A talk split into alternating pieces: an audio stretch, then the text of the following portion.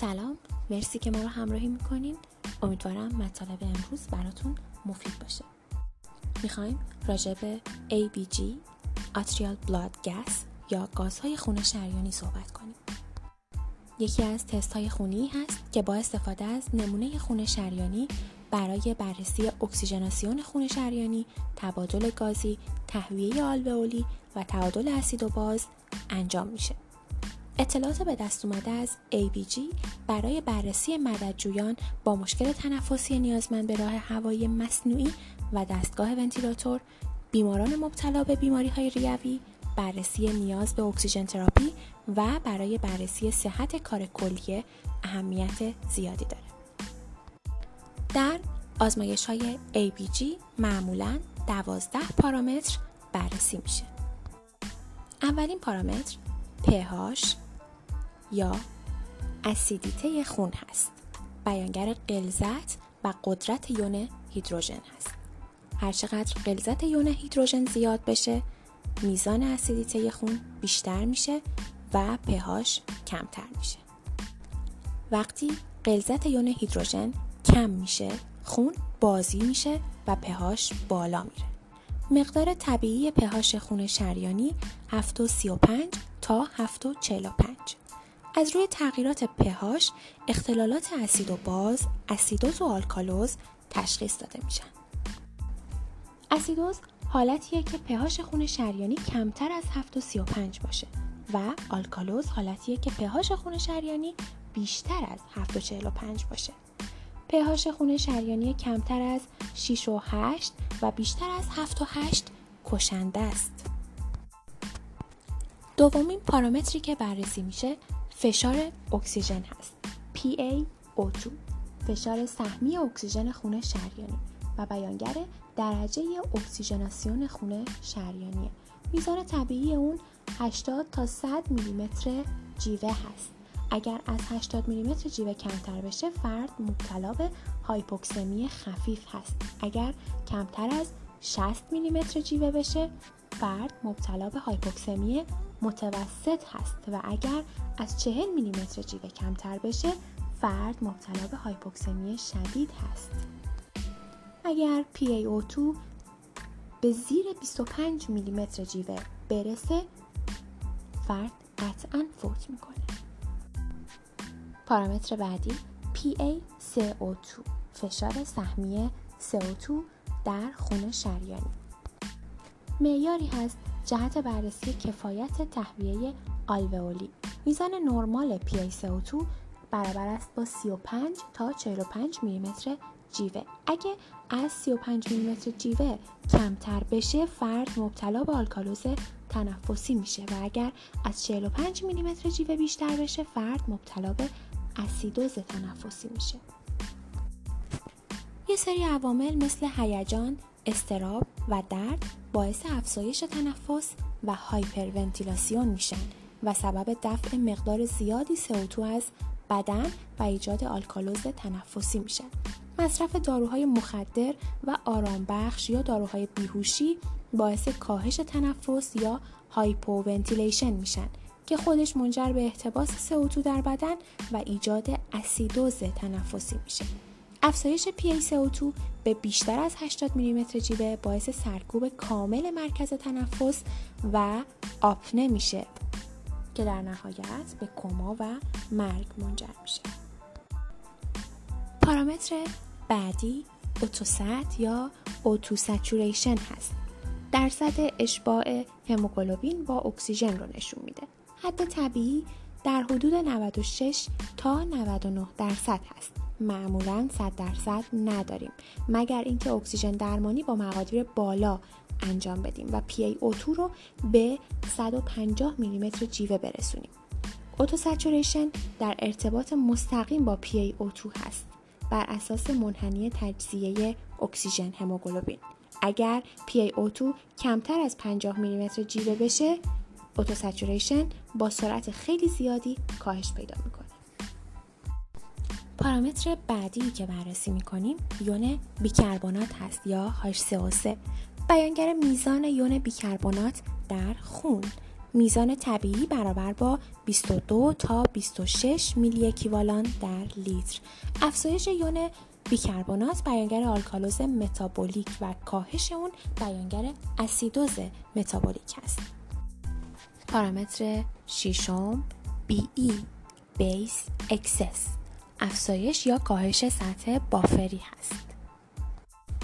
BE برای توصیف وضعیت متابولیک به جای HCO3 هست که دقیق تر از HCO3 است برای بررسی وضعیت متابولیک.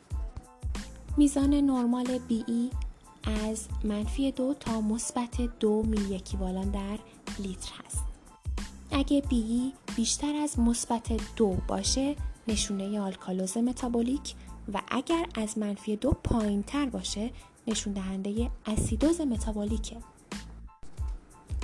معیار بعدی یا پارامتر بعدی total buffer base یا total BB هست که مجموع غلظت های همه آنیون های بافری در خونه یعنی بیکربنات، پروتئین، هموگلوبین و فسفات. در آلکالوز متابولیک معمولا میزان اون افزایش پیدا می‌کنه و در اسیدوز متابولیک میزانش کم میشه. میزان نرمال اون 40 تا 44 میلی مول در لیتره. رابطه ساده ای بین توتال بی بی و بی ای وجود داره به این صورت که وقتی ما بی ای رو با عدد 42 جمع بکنیم به میزان توتال بی بی می‌رسیم پارامتر بعدی اوتو کانت هست ظرفیت حمل اوتو به وسیله 100 میلی لیتر خون مقدار نرمال اون 15 تا 21 میلی لیتر هست پارامتر نهم alveolar arterial difference AADO2 اختلاف فشار سهمی اکسیژن داخل آلوئولی یعنی PaO2 و فشار سهمی اکسیژن خون شریانی PaO2 هست.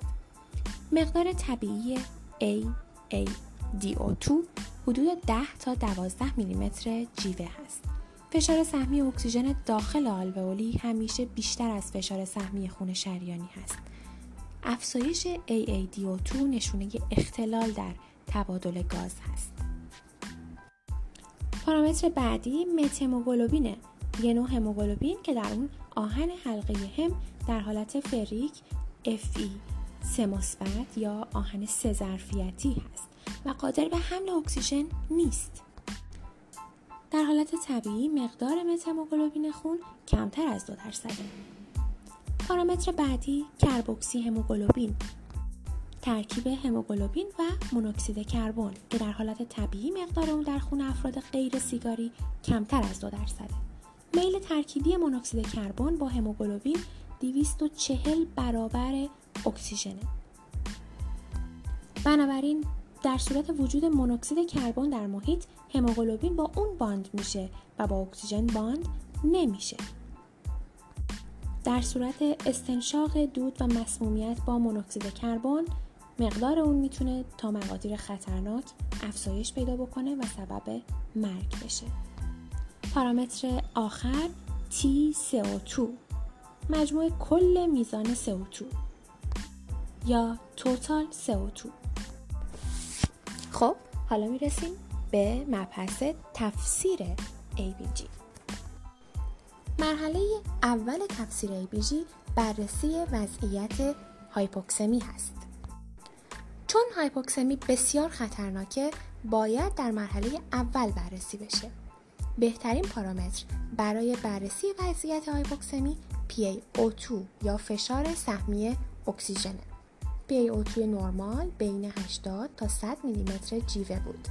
کمتر از 80 میلیمتر جیوه نشونه هایپوکسمی خفیف کمتر از 60 میلیمتر جیوه هایپوکسمی متوسط و کمتر از 40 میلیمتر جیوه هایپوکسمی شدیده. البته این قضیه تو افراد سالمند مقداری متفاوته. افراد بالای 60 سال میزان PaO2 طبیعی اونها کمتر از 80 میلیمتر جیوه هست. در این افراد به ازای هر سال سن بالای 60 سال یک میلیمتر جیوه از 80 میلیمتر جیوه کم شده و به این ترتیب میزان PaO2 طبیعی در افراد بالای 60 سال به دست میاد مثلا توی فرد 80 ساله PaO2 طبیعی مورد انتظارمون حدود 60 میلیمتر جیوه هست به طور کلی با کاهش PaO2 به کمتر از 60 تا 70 میلیمتر جیوه باید اکسیژن تراپی شروع بشه. مرحله دوم بررسی وضعیت تهویه آلوئولی هست که بهترین پارامتر برای بررسی تهویه آلوئولی PaCO2 بود. کاهش تهویه آلوئولی و یا نارسایی تهویه زمانی مشخص میشه که PaCO2 به بیشتر از 45 میلیمتر جیوه برسه. افزایش تهویه آلوئولی همراه با PaCO2 کمتر از 35 میلیمتر جیوه در نتیجه تنفس بیش از حد. مرحله سوم بررسی تعادل اسید و باز.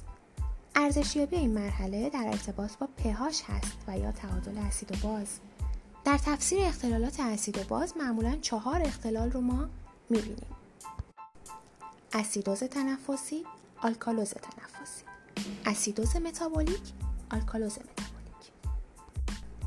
برای تشخیص نوع اختلال تعادل اسید و باز به وسیله ABG معمولا سه تا پارامتر رو بررسی می‌کنیم pH PaCO2 و HCO3 در اسیدوز pH کمتر از 735 و در آلکالوز pH بالاتر از 745 میره.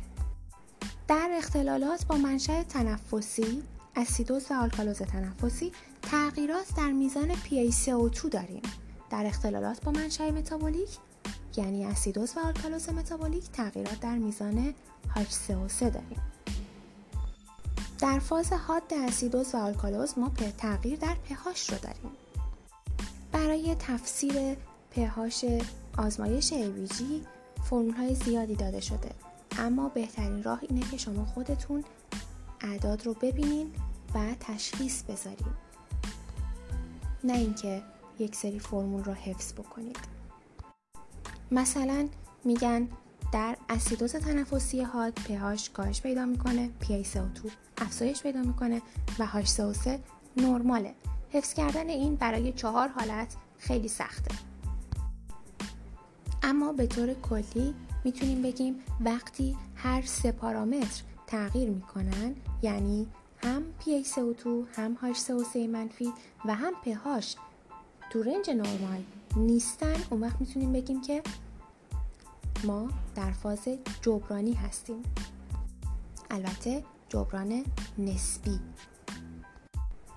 در فاز جبران کامل اسیدوز و آلکالوز اختلال اولیه اصلاح شده. بنابراین پهاش به محدوده نرمال برگشته.